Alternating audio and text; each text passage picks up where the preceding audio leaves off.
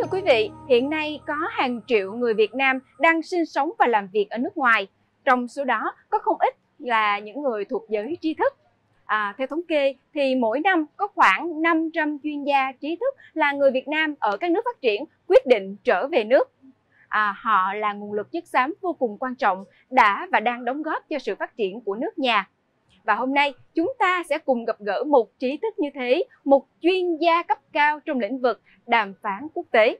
Vâng, xin được trân trọng giới thiệu giáo sư Phan Văn Trường, một chuyên gia cấp cao trong lĩnh vực đàm phán thương thuyết. Ông từng là à, cố vấn thường trực cho chính phủ Pháp trong lĩnh vực thương mại quốc tế. Và giáo sư Phan Văn Trường cũng là một diễn giả vô cùng nổi tiếng trong các diễn đàn về à, à học thuật, về văn hóa, về xã hội trong nhiều năm qua. Dạ vâng, à, tôi uh, xin chào, thứ trước hết là chào Bích Ngọc, xin cảm ơn uh, báo Thanh niên đã có nhã ý mời tôi tới uh, trò chuyện. Dạ vâng ạ, à. thưa thầy, à, với chủ đề ngày hôm nay là chủ đề trở về. Vậy thì câu hỏi đầu tiên mà Bích Ngọc muốn đặt cho thầy chính là vì sao thầy lại quyết định trở về Việt Nam trong cái hành trình à, 40 năm thầy à, ở Pháp và làm việc ở rất nhiều quốc gia với rất nhiều cương vị khác nhau? Và đặc biệt nữa là khi mà Ngọc biết là khi thầy trở về thì thầy quyết định là dạy học và dạy học miễn phí cho một trường đại học nữa ạ. À. à, thầy có thể chia sẻ về lý do này nó đơn giản lắm mình đã nhận được bao nhiêu những cái ân huệ từ cuộc sống. Chưa bao giờ mình dám nghĩ rằng là mình tài giỏi. Tất cả những cái thành quả trong cuộc sống của mình đều là có cái phần may mắn rất là lớn. Và chính vì mình đã nhận được cái phần may mắn rất là lớn cho nên mình cũng muốn tự tay mình tạo nên cơ hội tạo nên những giá trị để trao lại cho những thế hệ đi sau thế thành ra nó là một cái một cái bổn phận mà có lẽ phải gọi là nghĩa vụ mà thầy nghĩ rằng là tất cả những người nào mà đã nhận được những cái ân huệ tương tự ít hơn hoặc nhiều hơn đều có một cái bổn phận đối với đất nước. Thì thầy làm cái chuyện đó mỗi lần thầy nhìn các bạn trẻ với đầu xanh với cái vẻ tươi tắn thì thầy bảo rằng là mình ờ, phải đóng góp cho họ để cho họ phát triển vâng ạ à, em nghe em cảm thấy rất là uh, phấn khởi ạ à. và thưa thầy ơi à, bản thân Bích Ngọc còn nghe được một cái thông tin rất là thú vị đó là vì thầy đã 40 năm à, không có ờ, ở tại Việt Nam nên khi trở về thầy gặp khá nhiều khó khăn trong cái việc mà giảng dạy ở trường đại học bởi vì nhiều bạn sinh viên nói rằng là thầy giảng ờ, nội dung rất là hay nhưng mà lại không hiểu hết được nội dung đó thì rất là tiếc cho nên thầy đã quyết định học tiếng Việt trở lại để có thể dạy các bạn vậy thì uh, cái lúc mình học tiếng Việt lại thì như thế nào thầy có khó khăn và cái sự thú vị khi mà mình quyết định là phải Ồ, làm lại điều đó ạ? À? Bích Ngọc ạ, à, nó rất là vất vả đấy. Yeah. Dạ. Ê, tuy là khi mà mình rời đất nước mình năm 17 tuổi thì mình cũng đã nói tiếng Việt rồi. Thế nhưng mà cái tiếng Việt đó là nó cái tiếng Việt xưa. Thế rồi à, ngoài ra đó thì nó có rất nhiều chữ mới. À, cái à, ngữ vựng mới mà mình ở nước ngoài mình à, không được uh, tiếp thu. Yeah. Thế rồi à, cái cách nói nữa, ờ, cái cách làm câu, cái cách cấu trúc cái suy nghĩ của mình nó cũng khác nữa. Thế thành thử ra là rất khó bởi vì giả thử như là mình học một cái ngôn ngữ nào mà nó mới hoàn toàn ấy thì nó lại khác. Nhưng đây là mình phải sửa mà cái gì mà mình nghĩ là đúng thì nó là sai mất rồi. Thế thành thử ra vất vả lắm đấy. Nó hẳn là một cái quyết định à, thay đổi tư tưởng thay đổi ngôn ngữ. Thầy nói thật là à, vào những cái thời buổi đó, đó thì à, cho thầy nói bằng tiếng anh hay tiếng pháp thì thầy sẽ thấy thoải mái hơn là, là nói tiếng việt là bởi vì chữ nào mình xài đó mình cũng phải nghĩ rằng là nó là chữ mới hay chữ cũ nhỉ ừ. Nên là nó khó khăn lắm. Dạ vâng, vâng ạ. à. Bích Ngọc còn biết là ngay cả cái việc mà thầy à, qua Pháp rồi thầy phải đối diện với những cái cú sốc về mặt văn hóa về mặt ngôn ngữ nữa thầy cũng phải nỗ lực tự học tiếng Pháp rất là nhiều. Thì à, cả quá trình của thầy tự học tiếng Pháp rồi tự học tiếng Anh sau này lại tự học tiếng Việt trở lại. À, và ngay cả cái công việc của thầy em cũng biết là à, thầy làm công việc thương thuyết về thương mại mà trong khi chuyên ngành chính của thầy lại là kỹ sư cầu đường vậy thì rõ ràng cái quá trình đó thầy mất rất nhiều thời gian để tự học. Thì thầy có thể chia sẻ về cái vâng, câu chuyện tự học thực sự ra đó thì cái tự học đó nó lại không vất vả. Bởi vì cái tự học đó nó, nó có một cái động lực. Cái động lực là mình phải phát triển bản thân mình phải tiến thoái trên cái cuộc sống. À, mình phải chứng tỏ cái khả năng của mình. Và nếu không muốn nói là cái tài năng của mình. Ừ. thì mình làm tất cả những việc đó với một cái tinh thần à, rất là tích cực. Ừ.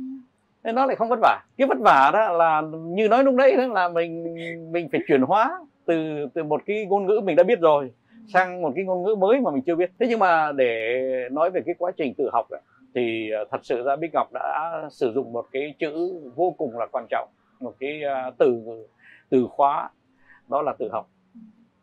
Thầy về thế này là hơn 20 năm rồi và thầy thấy rằng thật sự ra trong đất nước chúng ta cái tinh thần tự học và cái khả năng tự học tạm gọi là nó yếu kém.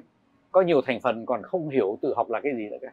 Tự học không phải là học thuộc lòng cái gì mới đâu mà trong nước thì thường thường được hiểu như thế. Tự học đó là cái tinh thần làm cái gì cũng hiểu tại sao. Mà nếu mà mình chưa hiểu được tại sao thì mình phải cố gắng tìm tòi ở trong các sách các vở trong tư tưởng của các ờ, văn sĩ triết gia hay là những nhà khoa học. Mình phải tìm cho bằng được cái lý do à, tại sao mà nó là như thế Ê, nếu mà mình lại còn nói thêm rằng là cái tinh thần tự học đó phải là mỗi giây mỗi phút mỗi lúc trong cuộc sống thì thực sự thấy rất thấy rất ít người ở trong nước mình cho dù họ là học giả rất ít người có cái tinh thần tự học dạ. à, bằng chứng là có rất nhiều người rất rất rất rất nhiều người nghĩ rằng có cái bằng đó là xong rồi dạ. à, thế tức là đó là một cái bằng chứng uh, tuyệt đối là cái sự tự học không những là mình không hiểu nó là gì mà mình còn cho nó là, là hoàn toàn vô ích. Dạ vâng. À, có phải đó cũng là một trong những nguyên nhân mà thầy đã tạo ra cái nền không ạ? Vâng cái cái nền thì uh, lúc đầu người ta cũng không có đọc được cái chữ cái nền tại vì nó không có trong tiếng việt. Dạ đúng rồi cái nền nghe vâng, rất là lạ. vâng. cấy thì cấy như là cấy lúa vậy đó. Dạ, vâng. thế mà nền thì là cái cái nền nhà thôi là cái nền à, nền móng thôi. Một đêm thì thầy có một cái tiếng kêu gọi bảo rằng là mình làm cái gì đi thì lúc đó thì nó chỉ đơn giản thôi Bích Ngọc ạ. Dạ. Là nó là cái sự khắc khoải của mình mình muốn rằng là mở một cái lớp mà mình đón nhận tất cả những người nào muốn đặt nhiều câu hỏi về cuộc sống. Thầy không ngờ là chỉ có làm cái việc như thế thôi. Ừ. mà bây giờ đó thì những người mà bảo rằng là em cấy nền rồi em là thành phần cấy nền rồi thì ờ, rất là đông đông lắm luôn em ạ. Dạ vâng à, rõ ràng là cái uh, câu chuyện cấy nền của thầy nó cũng giúp cho giới trẻ tụi em nhận thức được nhiều hơn về uh, văn hóa về uh, truyền thống của nước nhà cũng như là cái câu chuyện tinh thần tự học và cái tự uh, nghiên cứu tự mày mò đúng không thầy? Vâng. Dạ vâng. À, thầy ơi lại còn một có một cái điều nữa đó là tụi em cũng rất là quan tâm đó là được biết là thầy viết rất là nhiều đầu sách à, à, một trong những quyển sách nổi tiếng đó là một đời thương thuyết và bên cạnh cái quyển mà một đời thương thuyết đó thì còn có một cái quyển khá thú vị nữa là một vâng. đời như kẻ tìm đường vâng. vậy thì uh, câu hỏi bây giờ em muốn đặt ra cho thầy đó là bây giờ thầy còn đi tìm đường không ạ thầy vẫn tìm đường yeah. Dạ. lúc nào mình cũng tìm đường à, mình không những tìm đường cho cá nhân mình mình tìm đường cho tất cả các bạn trẻ xung quanh mình à, đây là một cái nghĩa vụ rất là khó khăn em tưởng tượng xem mỗi một ngày thì có khoảng ba chục đến bốn chục à, em viết thơ cho thầy thầy à, em hoang man em biết nhiều thứ lắm. Mà em không biết em đi đâu. Em không biết em đi, đi đâu. Mà em có cần biết em đi đâu đâu. Em à, cứ tạo giá trị cho xã hội thì xã hội sẽ vui về chứ có gì đâu. Thế thầy tạo giá trị là gì? Thế thì thầy mới bảo rằng bây giờ nhá nếu mà thầy mà chỉ cho em uh, là phải học cái gì thôi đó là một cái giá trị bởi vì nó là một cái thông tin mà em cần. Thế thì thực ra là tạo giá trị rất là dễ. Mình chỉ biết cái gì mà người khác không biết. Yeah. Dạ. mà nó có ảnh hưởng đến cuộc sống thì nó là một giá trị. ờ, thầy có một cái ý tưởng còn hơn cả cái cái nền nữa cơ. Ừ. đó là cái trường vũ trụ. Cái trường vũ trụ nó nó đơn giản lắm. Nước chúng ta đã có 100 triệu dân. Người nói tròn đi nó là 100 triệu dân. Chúng ta có 100 triệu dân thì ờ, có 100 triệu cái kỹ năng 100 ờ, triệu như, như hiểu biết. Thế thì mình chia cho nhau đi. Đấy, mình một khi mình chia cho nhau đó thì mình có phải rằng là 100 triệu dân là 100 triệu học trò nhưng cũng là 100 triệu thầy thế thì cái ý tưởng của thầy đó là thầy phá tan cái ờ, thế giới mà chia làm đôi. À, thế giới của những học trò ngu dốt rồi bên kia đó là thế giới của những uh, vị thầy cao siêu. Yeah. Dạ. không tôi không chơi như vậy. Anh biết cái gì mà anh dạy người khác thì anh là thầy. Và tôi không biết cái gì mà tôi học của anh thì tôi là trò. Để có thế thôi. Thì em tưởng tượng là cái sức mà tiến bộ của một đất nước khi mà 100 triệu thầy dạy cho 100 triệu trò đó em thấy đất nước nó sẽ tiến mau như thế nào? Dạ nghe cái uh, câu chuyện của thầy em nghĩ đến một cái điều đó là cái sự lan tỏa và chia sẻ giáo dục uh, về kiến thức về những trải nghiệm Ê, nó hơn thế nữa em ạ. Dạ. đó là cái sự lan tỏa và tri thức cả ừ. cho những cánh chim cuối đàn. Em có biết không? Lớp của thầy là có rất nhiều những người xe ôm rất nhiều những người bán hàng rong. Họ học kinh tế đó thì mình đừng nói là uh, lãi suất ngân hàng thì họ chả hiểu gì hết.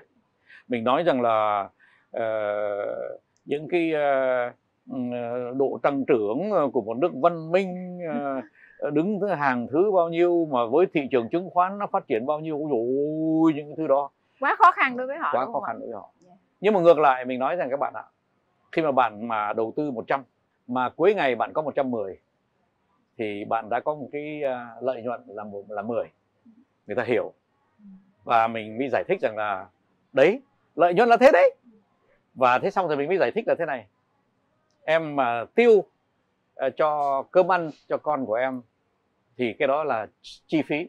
Dạ. còn nếu mà em mà dạy học con em mà em mua sách uh, cũng là cùng cùng số tiền đó thì cái đó là đầu tư thế là tất cả các xe ôm rồi tất cả những thành phần lao động họ bảo mừng quá. Bây giờ chúng em hiểu thế nào là đầu tư thế nào là chi phí. À, nghe thầy nói như vậy thì à, em đã hiểu vì sao à, thầy đã được à, nhà nước tặng huân chương vì sự nghiệp giáo dục rồi đó nghĩa là cả một cái hành trình thầy đi để đầu tư cho giáo dục và vâng, đầu tư cho em kiến thức à. đất nước chúng ta đó cũng như tất cả các đất nước mình hay đánh giá một đất nước bằng những cái đầu tàu những cái mũi nhọn.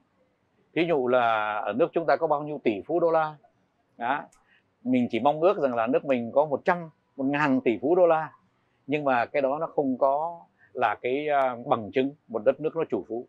Thầy à, mới có một cái à, khám phá rất là lý thú. Thầy bảo rằng tất cả những nước nào mà văn minh nhất thế giới, họ không phải có nhiều bác học đâu. Họ không có thành phần nghèo, tức là cả xã hội ở thành phần trung bình hết. Thế thì thầy bảo rằng là chừng nào mà chúng ta, đất nước chúng ta mà chỉ còn toàn thành phần trung bình thì đất nước chúng ta sẽ thuộc top 20 trên thế giới. Cái khi mà mình mà hoàn toàn ý thức được rằng cái giáo dục đó, nó biến đổi một gia đình thì lúc đó, đó các uh, người ở trong thành phần nghèo đó hỏi bảo chết. Con mình mới học đến lớp 8, lớp 9 bây giờ mình phải cho học lên đại học. À. thế thì một khi mà một cái gia đình mà tạm gọi là khiêm tốn mà ý thức được rằng là con mình cần lên đại học thì là đất nước chúng ta sẽ khá lắm thế nhưng mà uh, mình còn lại còn phải bàn lại cái nội dung của đại học mình có cái gì nữa. Thế thì cái này là một cái, ờ, đề tài khác. Dạ vâng dạ vâng. Vậy thì quay trở lại cái câu chuyện của à, giáo sư phan văn trường và bích ngọc ngày hôm nay là câu chuyện về trở về. À, vậy thì trong cái hành trình trở về đó hay vậy thì những tri thức à, có nên trở về vào giai đoạn này hay không? Và cách trở về như thế nào để có thể đóng góp tốt nhất cho nước nhà đặc biệt cho giáo dục của nước nhà? Thầy sẽ nói cho em một cái điều rất shocking. Thật ra đó mình chỉ nói miệng là mình muốn những người như thầy trở về thôi. Mình không muốn ai trở về hết. Mình không có quy chế để đón đón tiếp họ. Mà từ 30 năm nay hay đúng hơn là ngay từ cái thời mà thầy chưa là sinh viên nữa thầy 15 16 tuổi đó đã, đã nói. Chẳng hạn như là một vị như là Trịnh Xuân Thuận. Ở nước ngoài ấy, nó trông thấy ông Trịnh Xuân Thuận nó, nó bái xuống ấy. mình không cần ông trở về một ông Ngô Bảo Châu. Ông ấy là người ở đất nước.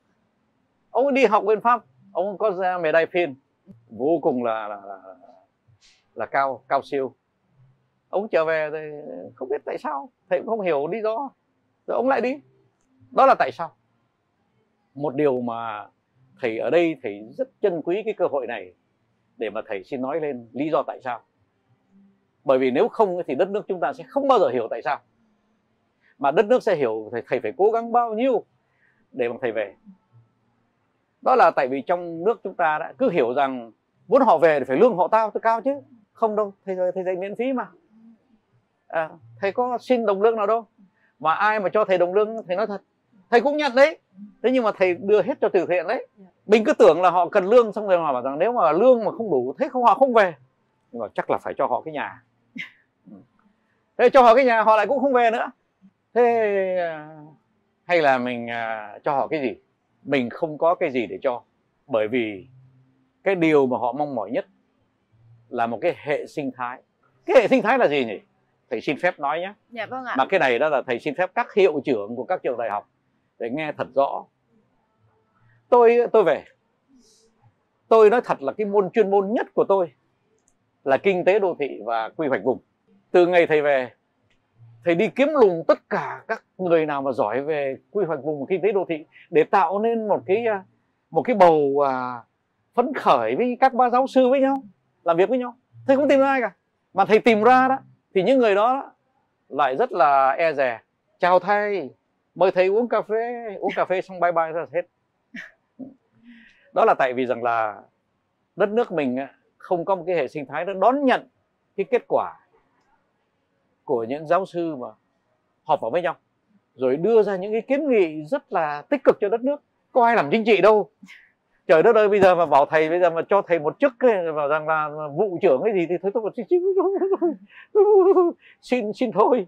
Ờ, bởi vì không đủ sức nó cần nhiều nỗ lực lắm để làm những chức vụ đó. Mà thầy không có đủ sức và các giáo sư ở nước ngoài họ không đủ sức bởi vì họ cũng không không có ngôn ngữ không có tiếng việt đủ để mà họ làm những cái công việc đó. Lại phải học lại tiếng việt giống như thầy nữa. Đã, họ lại phải học lại tiếng việt để thầy kể cho một câu chuyện rất đáng buồn cho thầy. Thầy đi đồng tháp thầy thấy rằng là sen hồng của đồng tháp. Ô đồng tháp ơi nếu mà đồng tháp nghe tôi đấy tôi yêu đồng tháp lắm luôn. Yêu yêu chết luôn. Vì cái đồng sen đó đúng không thầy? Vâng mà lại đã thế lại còn xéo nữa. Ồ. Ô này mà nếu sen hồng đi bị xéo nữa thì tôi trời ơi là trời một, một cái cảnh nước vô cùng là thi vị. kinh khủng. Yeah. mình có thầy có thể sống luôn ở đồng tháp. Yeah. xong mình đi huế. Yeah. sen trắng vâng. ở kinh thành. Uh, nó thơm nó đẹp. Mình cũng bảo tôi có thể chết được vì sen này. Xong rồi mình đi phú yên lại sen nó lại có cái màu khác. Mà mình mới khám phá ra rằng là trên cái thế giới này thì nếu mà cả thế giới sản xuất sen á, nó chưa thỏa mãn được một 10% nhu cầu sen của thế giới. Có nghĩa rằng là nếu mà mình mà bán sen cho cả thế giới thì mình sẽ còn thiếu rất nhiều ờ, số lượng. Tức là mình không cần phải tranh nhau nữa cơ. Là tại vì cứ mỗi khi mà mình có một hoa sen là có 10 người người ta đòi mua. Không. Huế tạo sen. Có một anh ra Huế nhất quyết đòi bán, bán sen trắng mà hạ giá phá luôn không có hệ sinh thái. À, rồi thế là không làm được hệ sinh thái. Đây là thầy nói một cái cảnh cáo. Các nông dân không hiểu rằng chính mình phá mình. Hỏi tại sao? Anh bán sen bao nhiêu tiền? Tôi bán sen rẻ hơn. Vậy thì mình đang huấn luyện. Cái người tiêu dùng quen mua sen rẻ rồi nếu mà lại có một người khác sản xuất sen rẻ hơn nữa thì sen dần dần rất là rẻ thành ra bây giờ đó này nó giải thích tại sao mà nông dân đó, cứ quen thói hạ giá à, và người tiêu dùng người ta bảo rằng là rau muống mà, mà bán gì đắt thế mấy chục ngàn một, một, một bó ờ, tôi mua cách đây một tháng mà có mấy ngàn bó tự mình tự mình mình phá sản giá thị trường nó cứ xuống yeah. Dạ. mà trong khi sản phẩm nó cứ lên yeah. Dạ. thế thì cái đó thì thật sự ra là điều không đáng làm yeah, vâng. à, thành thử ra là thầy nói đây trước cái màn hình đó, là chúng ta phải xem lại cái việc thành lập nhiều hệ sinh thái uh, trên cái uh, đất nước chúng ta nhiều môi trường mà tích cực uh, nhiều cái vòng tròn năng lượng ừ. nhiều vòng tròn nuôi dưỡng nhau Dạ vâng ạ. À. Em xin được cảm ơn ờ, những chia sẻ của thầy ờ, Phan Văn Trường. À, thầy đã đem đến cho cả chương trình một cái nguồn năng lượng hết sức tích cực và những kiến thức rất là quý báu ạ. À. À, và những chia sẻ vừa rồi của giáo sư Phan Văn Trường cũng đã khép lại chương trình ngày hôm nay. Một lần nữa xin được cảm ơn giáo sư Phan Văn Trường đã dành thời gian đến với chương trình cũng như cảm ơn quý vị khán giả đã dành thời gian để ngồi đến tận giờ phút này. Và bây giờ thì Bích Ngọc xin Chào quý vị và các bạn và hẹn gặp lại quý vị và các bạn vào 19 giờ tối chủ nhật tuần sau. Xin kính chào và hẹn gặp lại.